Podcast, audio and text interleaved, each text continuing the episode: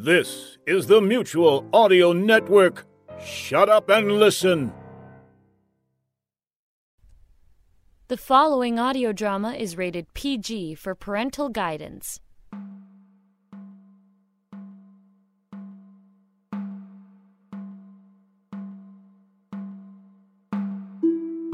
It is the year 2015, and life has lost all meaning.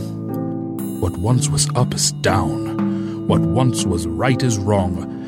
And those who dare to make a podcast which subversively reanimates the dead art of radio theater are considered dangerous criminal outcasts. Driven into exile, four pungent brigands risk their lives to broadcast from a South Seas barge crudely fashioned from the disintegrating corpse of an ancient titan and several thousand yards of cooking twine to bring you the triumph, the majesty, sublimity of rude alchemy.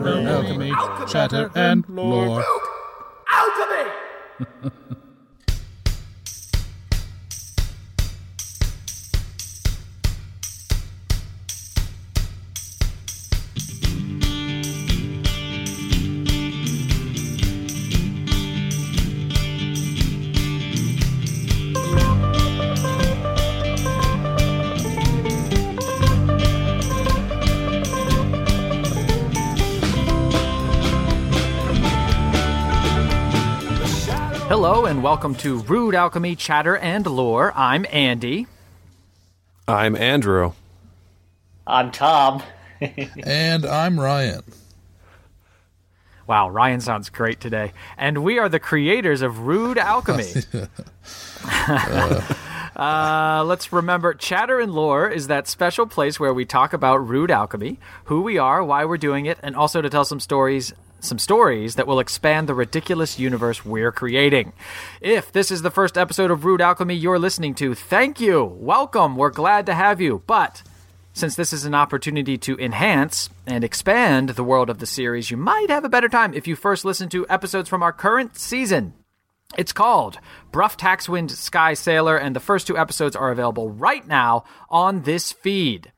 Yeah, in this baby. episode of chat, yeah, in this episode of Chatter and Lore, we have a very special Bruff story from me, Andy, as well as a new segment we like to call Weird History. But first, Andrew has a big announcement. It's real big, y'all. Uh, as you Oh. know, That's very inappropriate. That was a very inappropriate joke, Andrew. this announcement is is the is the one. Um, as you all know, we have a logo. It's reddish sepia tinted words on a brownish background. Now, don't get me wrong, we love our logo, right, everyone? Oh, Hey, if it's yes. if it's not broke, if, if it ain't broke, don't fix it, right? Love- That's great, great stock response from everyone. Um, and it is this beloved logo that dominates your smartphone screen while you listen hungrily to our humble podcast. This isn't going to change anytime soon. However, we think our stories are so rich in imagery, so visually, and I'm just gonna I'm just gonna say it sexually stimulating that it might be nice to have some podcast cover art that matches. So, we are now officially announcing the first ever Rude Alchemy podcast fan art contest. It's also the longest contest. You name. forgot the cover. You forgot cover. Fa- Oh, c- yes. Well, see, Rude Alchemy podcast fan cover art contest. Perfect. Okay. Um, all you have to do, all you have to do is make a piece of Bruff themed fan art, a minimum of 1400 by 1400 pixels. Post that beautiful masterpiece on our Twitter or Facebook with the hashtag Bruff Art. That's Bruff with two F's and then art. Or if you want to think of it as Bruff with one F and the word fart, you can think about it that way too. Um, so put up the put up put up the Bruff art hashtag it. You will be in the running. Make sure you submit your entry before May 29th. because the winning image will be featured as the official cover art for the season finale of Bruff Taxwind Sky Sailor. Um, we will also mention your name, which is I know everyone wants to have happen, um, and we will talk about how great you are and try really hard to keep Tom from touching you. For more Good luck. I've uh, turned into Porky Pig for a second. For more details about how uh, all the things that I just said in written word form, visit rudealchemy.com slash bruffart. We have- Again, bruff with two F's and art. We have a website. We have a website. Wow, Well, do have that. fantastic. We, yeah, we if you want to call it that. Oh come on, That's great. thing is, though, rudealchemy.com. like- check it out. Yeah. I, I, I, I, I see all the I see all the artistic people that, that follow us on Twitter and and the, the the Facebook likes like people that are actually skilled artists. So there's no reason to not do this because you're going to win. Basically, is what I'm saying. Pretty much.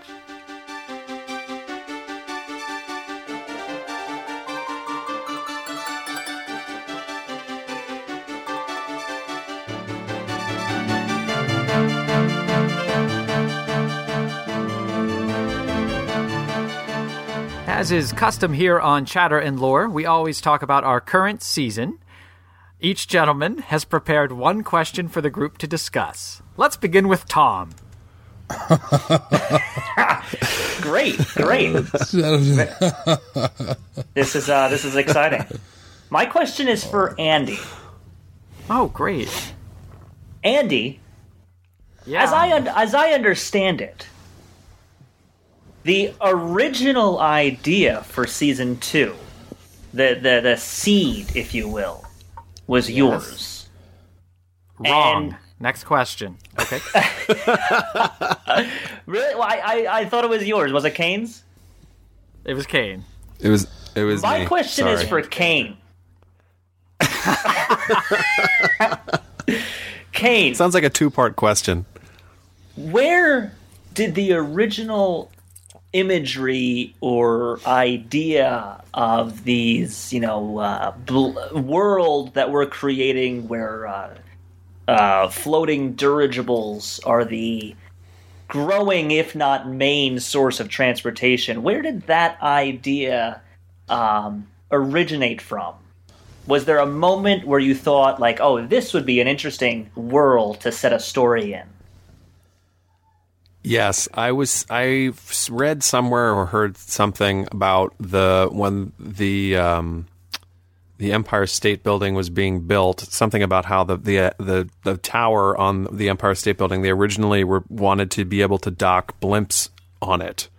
That was like one of the hopes when they were constructing this thing, and I thought that that was uh, like a lot of sort of jumping off for the kind of uh, speculative fiction that we engage in. It's like, what if, what if blimps and airships really were did become the future? Which is what I think everyone kind of, well, not everyone, but that that was the thought was everyone's going to eventually just have a little airship that they're going to fly around in, and it'll be blimps and zeppelins that'll carry us around the world, and we'll leave the horse and buggy and the horseless carriage behind, and we'll take to the sky. And it was sort of just like, what what happened? What would happen if that came true? Fascinating. Just fascinating. Who uh, has a question? Next question. Why don't you go because you were asked? Okay, so my question is for Ryan. Um, season two, season two has seen the introduction of an unseen host character, if you will. We sort of have these two host characters, the announcer and the narrator. Um, uh, but we have added Courtney, the assistant for the narrator, who, and Courtney has proved to add all kinds of delight and woe.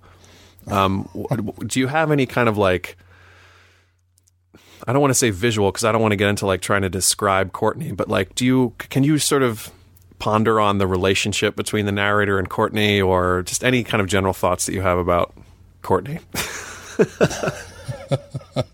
Oh, I don't know. Do we, do we want to discuss sex of the of the of Courtney or no? Do we stay away well, I kind I kind of like. I mean, I like that we I like that we there's no there's no decision made as to whether Courtney is a man or a woman. Yeah, but, yeah. I mean, do you? I, I guess I guess I'm just wondering. Like, do you think that?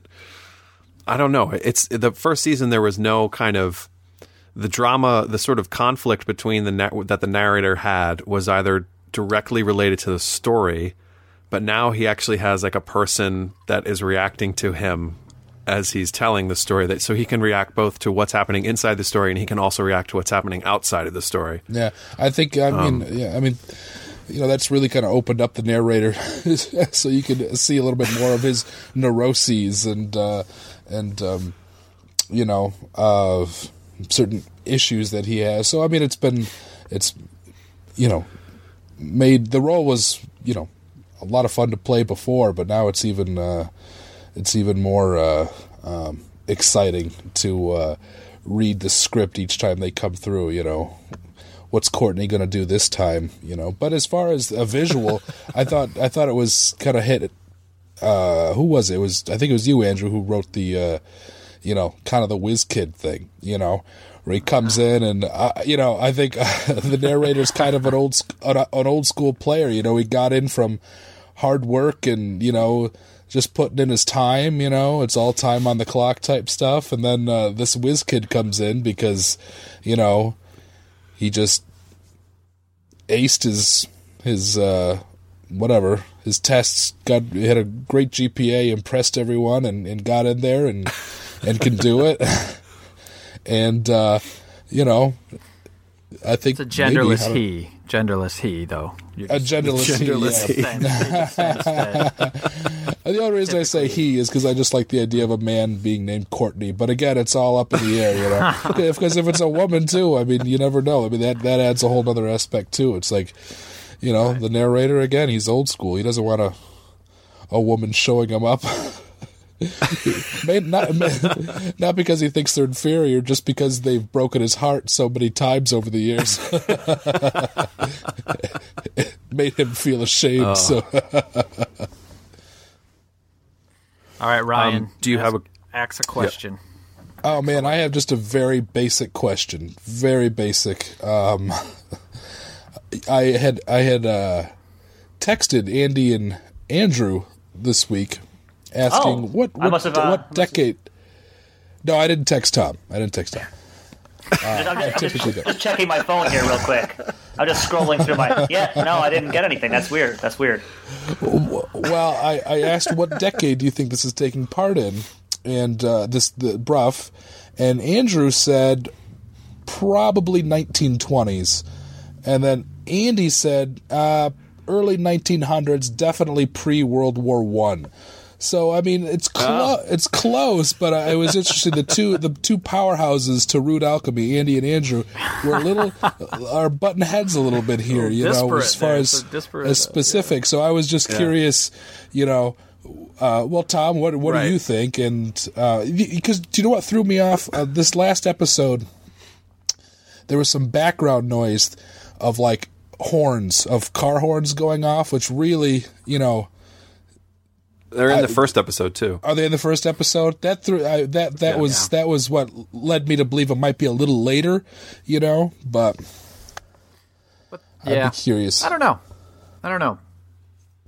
Could could could go either way. I guess I was thinking it was pre World War One. I, I guess, but it's all vague. What, you know, what? like if if we can have uh, airship like a Peppy Zeppy, who's to say that automobiles weren't a little further along too, or something. I don't know. That's true. Whatever. Yeah. Doesn't matter. When did when did the Hind, when did the Hindenburg uh, blow? Was Hindenburg that the, was 1936. Was that 36? 36 was the sort of that was the end of the, the that was yeah, the end of, the, of yeah, airships. Okay, all right. well, yeah, and I think that's why I, I thought the twenties because it's again it, it's it's if we're creating if we're creating a kind of alternate timeline, then it's not necessarily it doesn't have to follow exactly you know World War One sure. or and you know the major events of of the world, um, and uh, no, and, I, yeah, I, I mean like yeah. it was it was happening like they were they were sort of coming into their own in the late 1800s, and so I guess I was I just sort of bumped that forward in my mind like well how you know give it a couple decades to become yeah you know the the future the future basically, but what does Tom think? Yeah, I know I'm what Tom. I'm, I'm sorry. What was the question? Uh, well, I remember I had that specific conversation uh, with our showrunner Andy, uh, about what what time what year it took place, and uh, we didn't want to set it in an exact year, but it definitely is pre World War One, um, because I, I guess I guess this current this episode of Chatter and Lore will be airing on Sunday before episode three, but there's a joke in episode three about well, I don't want to give anything away, but it was pre World War One. Right. It was about World War One. Yeah. Oh, I see what you Pre mean. Yeah, World yeah. War One kind of joke. Right. Yeah. Right. So Yeah, and in, again, I, I think matter. I think we're all in agreement. It's it doesn't it doesn't really bias anything to set it in Sure. a in a incredibly specific year because again, it's we're, we're the whole concept is that it's a it's an alternate timeline. So mm-hmm. yeah, I Absolutely. think we can steal anything within like a 20 year range either way, almost. right, right, So yeah, and we're using slang from the 30s sometimes. You know, like it doesn't. I don't know. right. Okay. As long as I'm sa- I'm satisfied. timing. All right. All right, cool. Um, Tom, what is it like to write um, an episode? More specifically, what is it like to write um, a big old monologue for yourself? Which is something that you did. yeah, Tom's first episode is episode three. Yeah. Congratulations, Tom. Thank you, thank you. It's, it's already uh, a wild success. Um hasn't happened yet. but people are people are already buzzing about it. Um, yeah, no, I think I think uh, in all seriousness, writing uh, was uh, definitely a daunting task. Um, it was a lot of fun. It was definitely a lot of fun to explore um, this kind of world that we're creating for this season, and you know the overall feeling that Rude Alchemy has taken on uh, over the last couple of months. Um, you know, it's been it's been a really enjoyable explore, exploring it with the uh, performance side, um, but being able to explore it from a writer's side was definitely a lot of fun. Very very challenging because uh, Andy and Andrew have set an incredibly high bar. Um, the last thing I want to do is give you guys any kind of credit. Don't get me wrong, but uh, you guys have have done an amazing job uh, with the first season and the first two episodes of Bruff. So it was definitely um, it was definitely a lot of pressure. Uh, it, w- it was a big burden, um, but it was a lot of fun, and I, I, I look forward to writing some more. As far as writing a monologue for myself, uh, I just kind of figured, well, somebody had to do it. Um, I was, I was You had a couple monologues in Carver, but eh, you know, not not enough, not enough, not not you had like one per episode. Yeah, but none. This was a good page. This is a solid page.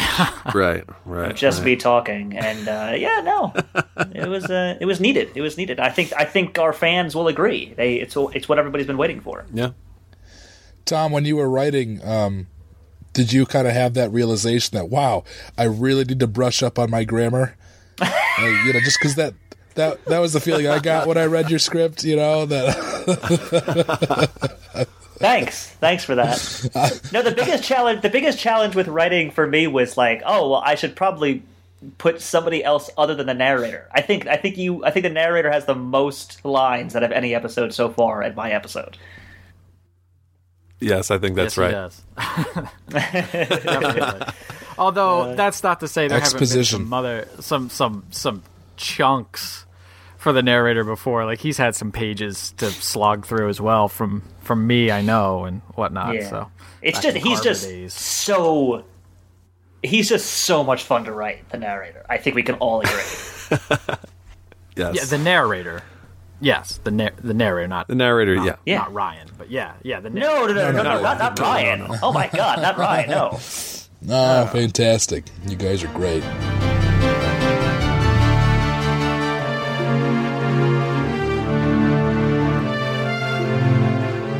Okay, everybody. It's time for a new segment called Weird History. Um, which I just was thinking earlier. I hope is not like a some copyrighted thing somewhere that people do. Um, anyway, we're going to do it now. So here's how it works. I'm going to present. I'll be the host for this, and I'm going to present one weird historical fact along with one weird historical lie, and it will be up to my colleagues here to tell me which is the fact and which is the lie that I made up. Um, so you're all playing against each other. This is not a team game. Uh, each right answer gets a point. Each wrong answer loses a point. Whoever has the most points at the end wins. So you can play along at home and see if you're smarter than Andrew and Tom. Uh, you already know you're smarter than Ryan. Okay, here we go. That's, I, I actually, I, I originally when I when I wrote that, I was gonna aim it at Tom, but I'm like, you know, we really cracked down on Tom a lot, and then I, I just realized I, I just Absolutely. insulted No, Ryan no, no. earlier. I'm in full Uh, support. Yeah, Ryan is so- Ryan is the historian of the group, so Yeah, I know. I think we're all going to lose. All right, so I am very nervous to do this because I think that my fake facts are going to be obvious, but we're gonna we're gonna find out. Okay, so we'll keep score. um, all right. how many how, how many facts do we have? Like how many how many? You're, we're going to do like- five five um, matchups. So ten Okay. facts, five real, five fake. Here's the first matchup.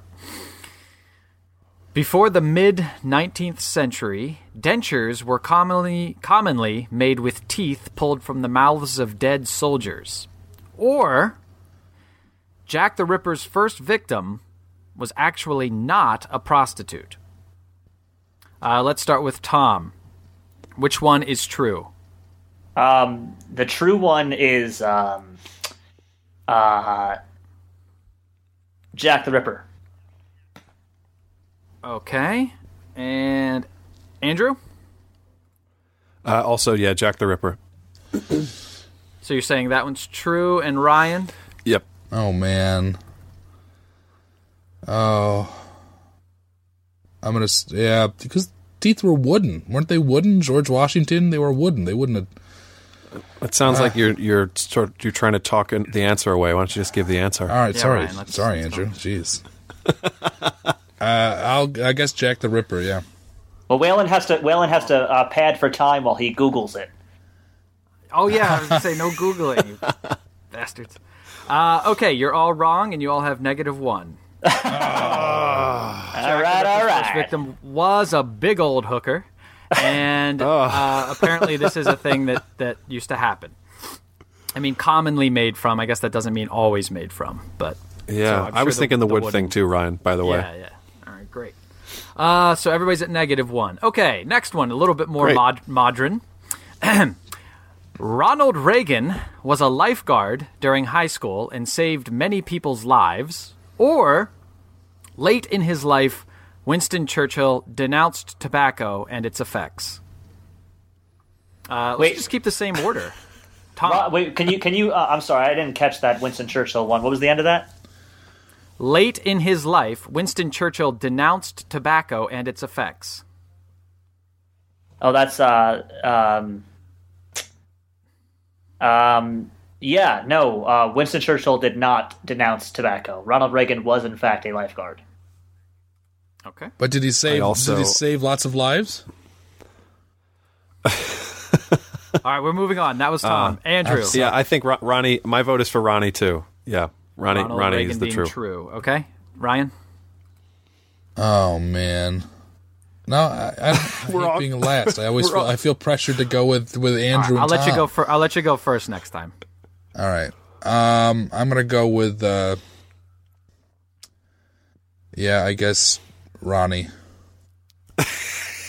All right, you're all back up to zero. Nice work. Hooray! All right, Ryan, you're going to go first this time. Here we go. Hitler's favorite dog held a rank in the German army, or the Constitution of the Confederate States of America banned the slave trade. Banned the what? Slave trade. um, I'm gonna go with. Uh, oh God. Um, uh, Hitler's dog. He's crazy enough. Hitler's dog. Okay. uh, let's go. Tom will Tom go, and then we'll make Andrew go last. What were the choices again? Hitler's favorite dog held a rank in the German army, or the Constitution of the Confederate States of America banned the slave trade. yes, no. Hitler's dog did actually serve a rank in the uh, military. All right, so that's for Tom. Um, okay.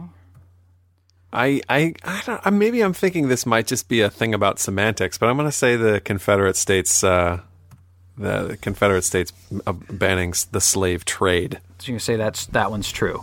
Okay. I'm just thinking it's a semantic trick. I think it's All like right. a trick You- question. You, guys are locked in. All right. Uh, Andrew is correct.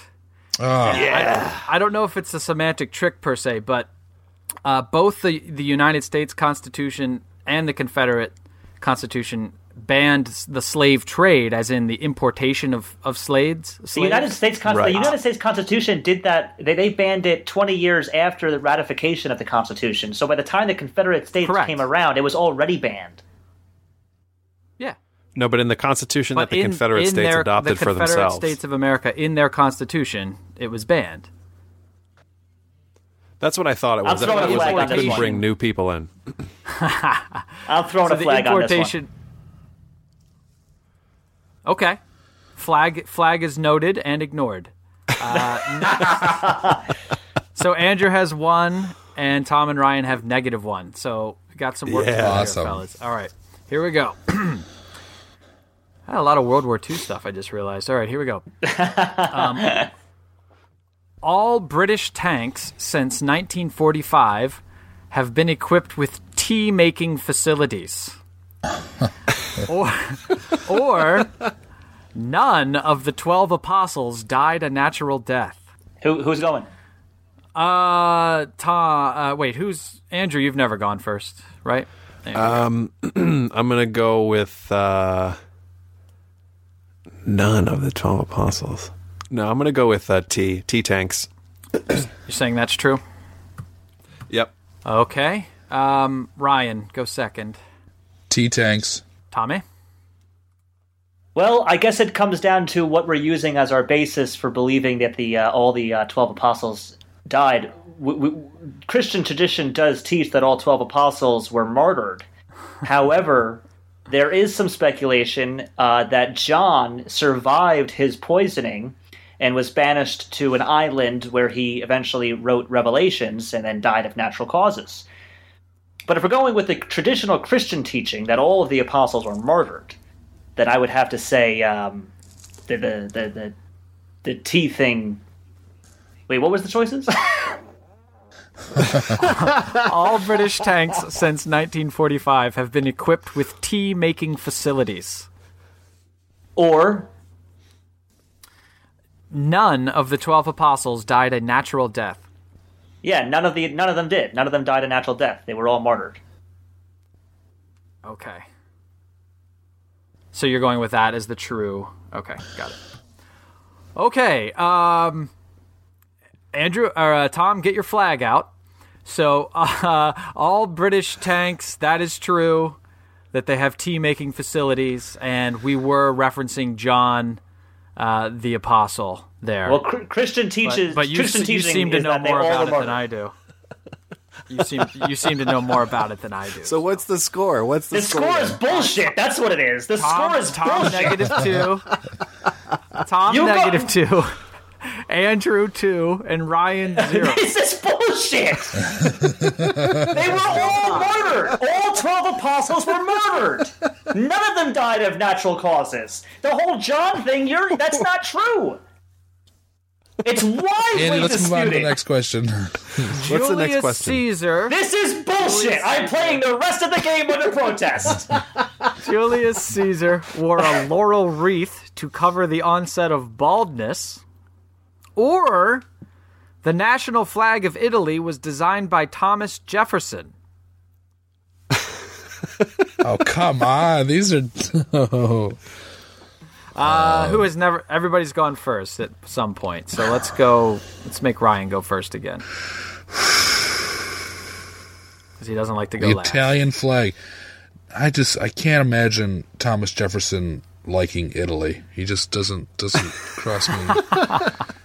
he despised Catholics, and they were.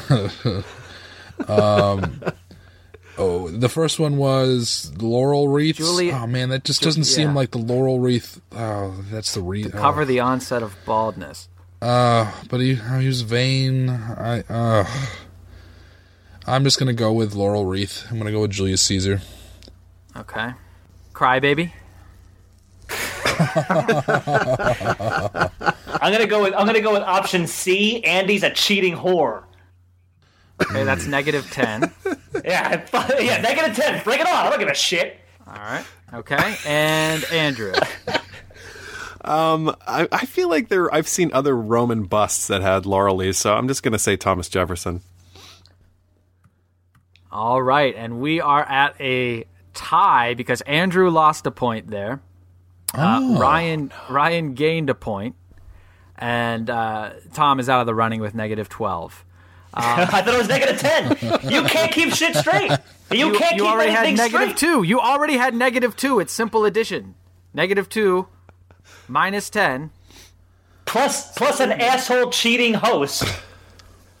I, you know, you're right. I did go out of my way to make sure that there were particularly, you know, Tom stumping semantic issues with each of these. I'm just saying that you're not and a I'm real glad to Christian. see I was a you're not a. Catholic, Glad to and the Pope no longer likes you. Attacking. I hope that we play weird history every time I we do this. All right. Uh, and I did not do a tiebreaker, so let's make this the tiebreaker. The one that I uh, posted. Oh, wait, you guys already know the answer to that. The one that I posted online, do you guys know that one? Which is Napoleon was attacked by bunnies versus John Wilkes Booth was uh, his execution was botched. Do you guys uh, Oh, you don't know the I know actually the I didn't. answer I didn't. that? I didn't look at the answer to that. Andrew, did I tell you the real answer to that? No, no, you All did right, not. then that's the tiebreaker. Number option Okay. one: Napoleon was attacked by bunnies at one point, versus um, John Wilkes Booth's execution was botched. Um, Andrew, you were in the lead longer, so you can go first. uh, uh, John Wilkes Booth. All right, I was gonna go with Napoleon, so I guess this will be a pure one. Pure. Uh, All right, good good choice, Ryan. You're the big winner with two points. oh wow! It's because Napoleon, uh, he was going to go hunting for bunnies, uh, for rabbits, and like all of his servants or whatever, like make sure there's plenty of rabbits. So they went out and bought like thousands of tame rabbits and put them in cages. And when Napoleon came strutting out into the field, since they were tame, they thought it was time for feeding. So they all ran to him excited to get some lettuce because they were probably really hungry. They hadn't been fed in a long time or something.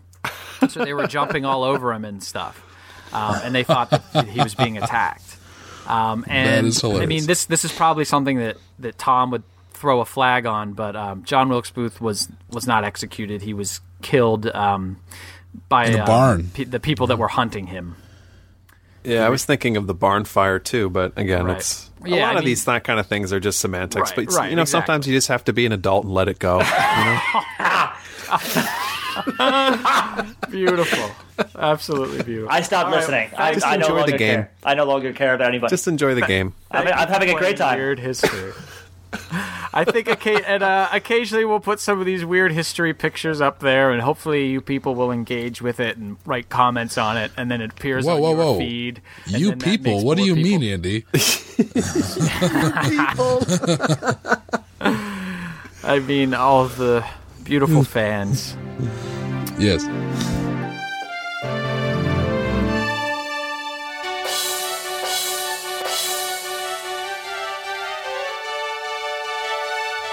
Now that we've covered chatter, it's time for lore. This episode, we have one story to share. It's from me. I wrote this story ahead of time. The only criteria we gave ourselves for these stories was that they be set in the Bruff universe during a time that is not inside the immediate storyline. Here I go. As Joshua lay, dirty and ravenous, in the tiny shack that served as freight office and apartment for Smitty and him, he couldn't help but remember an earlier time in his life when he also lay dirty and ravenous. Only at that time he was outdoors and cold and wet as well. In those days he had been living under a broken piece of a wooden crate. His mother and siblings had been captured and taken away over a week prior, and Joshua, having never learned to fend for himself, merely lay starving and shivering under the broken board, waiting for death. But it wasn't death that came to find him.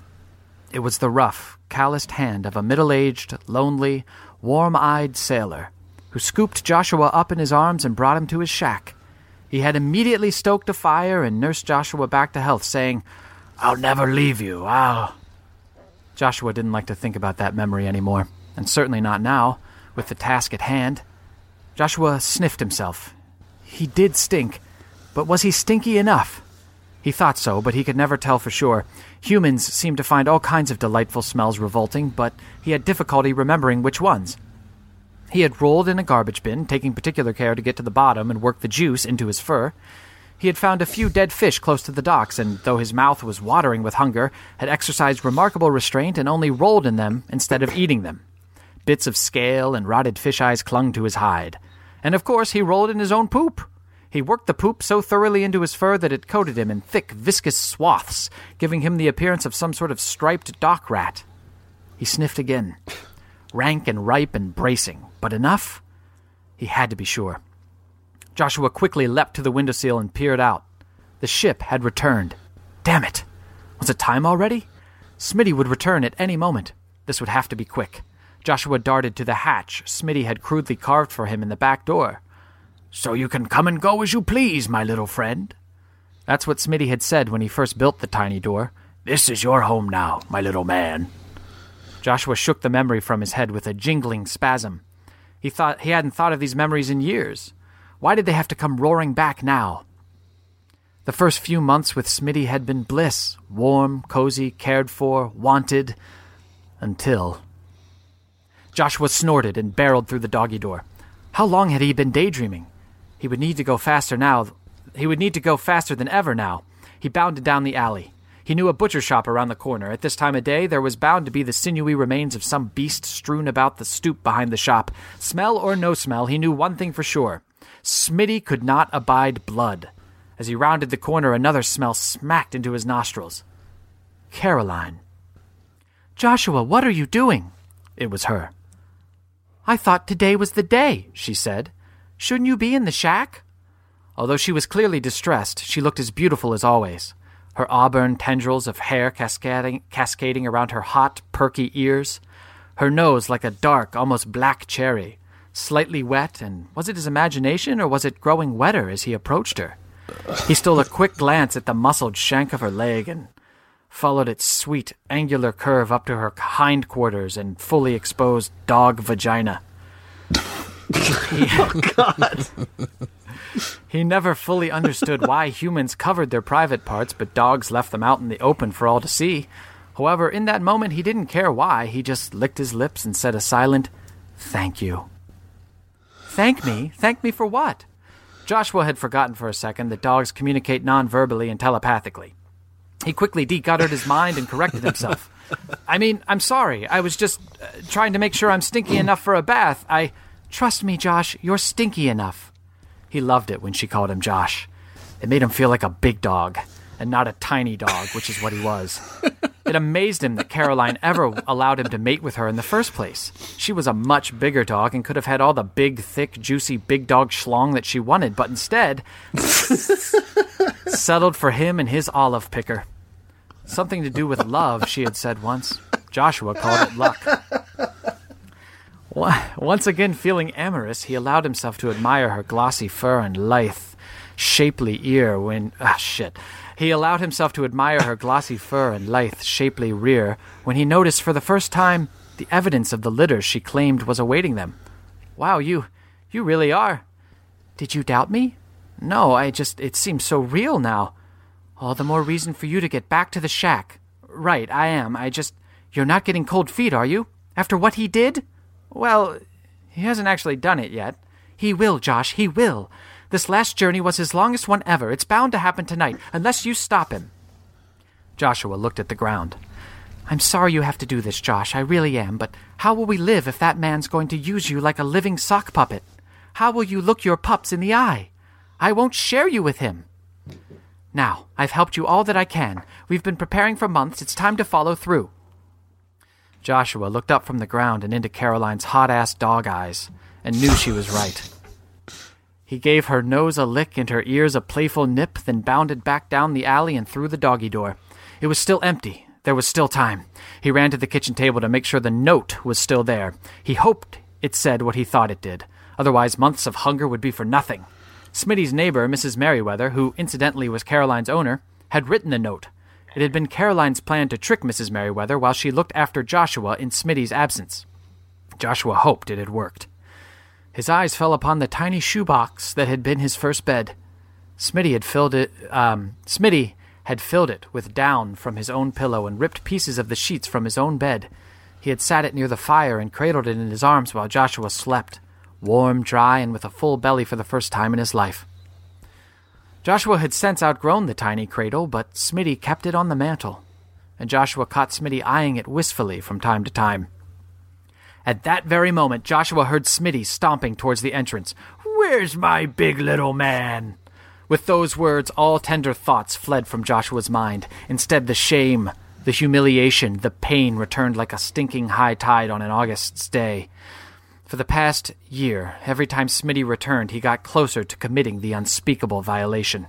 Two months ago, it was a lascivious kiss, lasting what felt like years before Smitty teared up and went sobbing to the washroom. Last month, last last month, it had been a bath, a long, slow, tender bath that lasted all night. Smitty held and touched Joshua. Shit.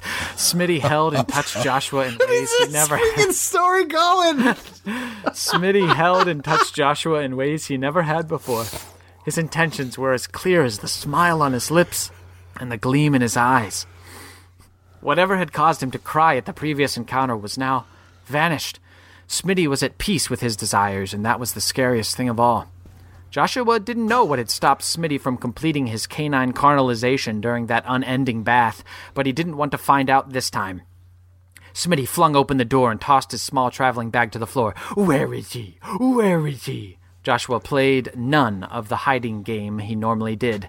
Instead, he took a breath and twinkled directly out to meet his master. There is him! There's my big little man! Smitty scooped Joshua up in his arms and began to plant kisses on his fur, but abruptly stopped.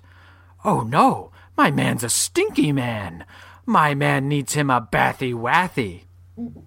The first part of the plan had worked. Smitty eyed the note on the table. What's this? Joshua braced himself, too scared to breathe. See what this notey wotey from Mrs. Merriweather says. Was you a good boy for Mrs. Merriweather? Was you? Let's see. Dear Smitty, Joshua was, was a good boy, but wouldn't eat for me. I tried everything. Finally, I got him to eat when I used my new electric toaster to toast his biscuits for him. He loves them and wouldn't eat anything else. In case you have the same trouble, I lent you my toaster. It is in the cabinet. Electric toaster? What's that? Smitty opened the cabinet and pulled out the strange newfangled device. This here toast biscuits, huh? Joshua turned on the charm. He jumped and yipped and sniffed at the toaster in Smitty's arms. Oh, this is what him wants. Well, him's gonna have the toastiest, woastiest biscuits him ever did want. But first, the bath. Smitty drew a bath quickly, heating the water on his coal stove in a massive kettle. He filled the tub to the brim, removed his clothes, and settled into the steaming water with a sigh. Come join us, Mr. Joshua. Joshua held his ground. He yipped at the toaster, still lying dormant on the kitchen table. Oh, all right, Mr. Joshua. I know you're hungry. Smitty rose from the bath, and as he approached the table, Joshua saw the mood was already upon him. Fully, throbbingly upon him. Joshua waited until Smitty plugged in the toaster, put it on the kitchen table, and placed the biscuits on the tray under the single red hot coil. Then he dashed past Smitty and leapt into the bath. Well, someone can't make up his mind today, can hims? Smitty again lowered himself into the bath and reached for Joshua. The little dog zipped away, slipping through Smitty's fingers just before they could close around him. He popped out of the bath and landed directly on the kitchen table, next to the toaster. Come back to us, Mr. Joshua. Him needs his bathy wathy. Joshua wouldn't budge. Don't be coy, my little man. Joshua saw the gleam return to Smitty's eyes, and he knew there was no turning back. Not for, Smi- uh, not for Smitty, and not for him. Joshua turned around and playfully tilted his tiny rump into the air. From behind him, he heard his master gulp and shudder. The big man was rendered speechless for the first time Joshua could remember. Then, with a tone he had never used to speak to Joshua before, Smitty said, Come here. Joshua didn't move. he only wiggled his furry he only wiggled his furry bottom ever so slightly. Smitty croaked again. Come here. But Joshua only growled saucily and wiggled again. Smitty, now unable to control himself, reached out and grasped for Joshua. He couldn't reach. Instead, his hand found the edge of the kitchen table. He grabbed on and pulled it towards him, dragging it across the floor. Finally, the edge of the table struck the edge of the bath. Smitty sighed with delight, stood up in the tub, and lunged for Joshua. With his back still turned, Joshua skittered around his master's grasping arms, planted his front paws on the table, and kicked, horse like, his back feet with all his might at the electric toaster. It flew exactly one foot high and one foot far, but that was enough. It landed with a plop in the tub, and the single, red hot coil immediately sent waves of electricity coursing through the naked dog diddler. Smitty screamed and wildly flung his arms at the nearby mantel, attempting to find some mooring for his flailing limbs. Instead, his hands found the tiny shoebox that had once held his beloved pup, and he clutched it to his smoking chest as the life drained from his body and he sank to the bottom of the tub. Joshua watched his master descend and waited for the bubbles to stop rising. As Smitty's hand floated lazily through to the surface, still clutching the tiny shoebox, Joshua remembered the first time uh, remembered when he first saw that hand, pulling him from the debris and the cold and the hunger, and he was glad, at least, that he was able to give his master a bloodless death, for he knew Smitty could not abide blood. Joshua hopped off the table and headed for the doggy door. Caroline was sure Mrs. Merriweather would be willing to take him in. He had no reason to doubt her. She had been right about everything else. As he started to push his head through the little swinging flap, he noticed a nicely toasted biscuit on the floor. He knew that from that moment forward, any time he saw a toasted biscuit, his mind would return to that horrible night and the death stench of the man that had once been his savior. Then his friend. Then his abuser. Joshua ate the biscuit anyway. He was just a fucking dog after all. all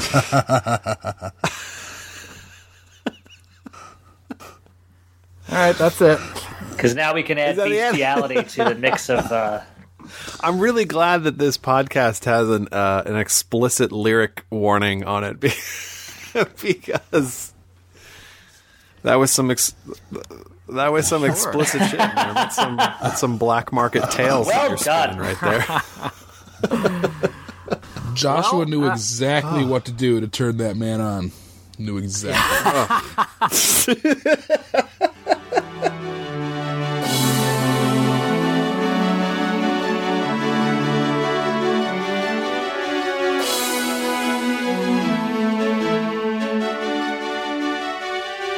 right. Uh, thank you all for joining us for Rude Alchemy Chatter and Lore.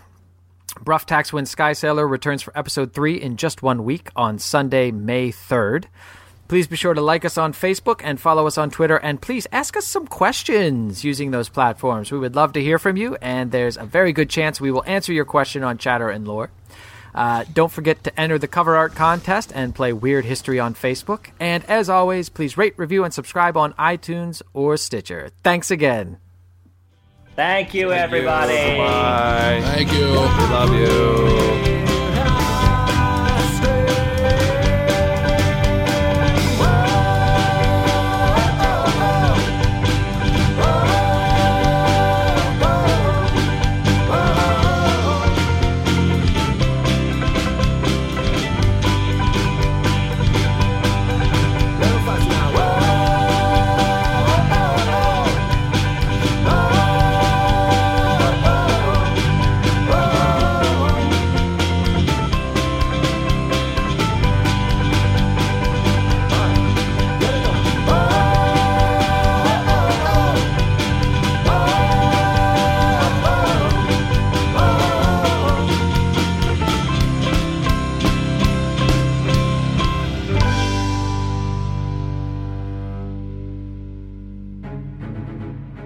Alchemy is Mr. Thomas Hodgkin, Mr. Andrew Kane, Mr. Andy Wertner, and Mr. Ryan Whalen.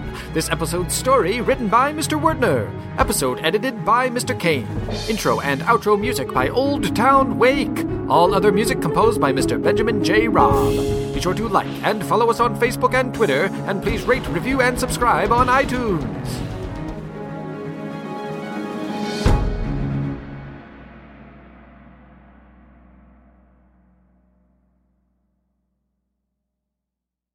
Hello, I'm John Bell of Bells in the Bat Free.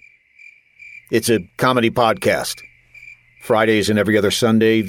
Well, anyway, back in episode 5 of Bells in the Bat Free, we introduced the cowlets, tiny little cows. Where did all these cats come from? They're not cats, they're cows, and they're heading toward the water cooler. Stop it before. Now you can display your love of these tiny cows with genuine cowlet t-shirts. You know what's really fun to do with these shirts? Get a whole bunch of people to buy them. Then you all gather together and run down the street. People will see these cowlets coming toward them and think it's a stampede. You think that would really work, Brad? Shh, I'm pushing for bulk sales here. You can also get cowlet mugs, clocks, and other items. Just go to thebatfree.com and click on shop. This is a limited time offer. No, it's not. You just do not understand advertising, do you? Get your merchandise today with the official cowlet design created by Jeff Music. Buying lots of them would bring music to my ears. Oh, stop.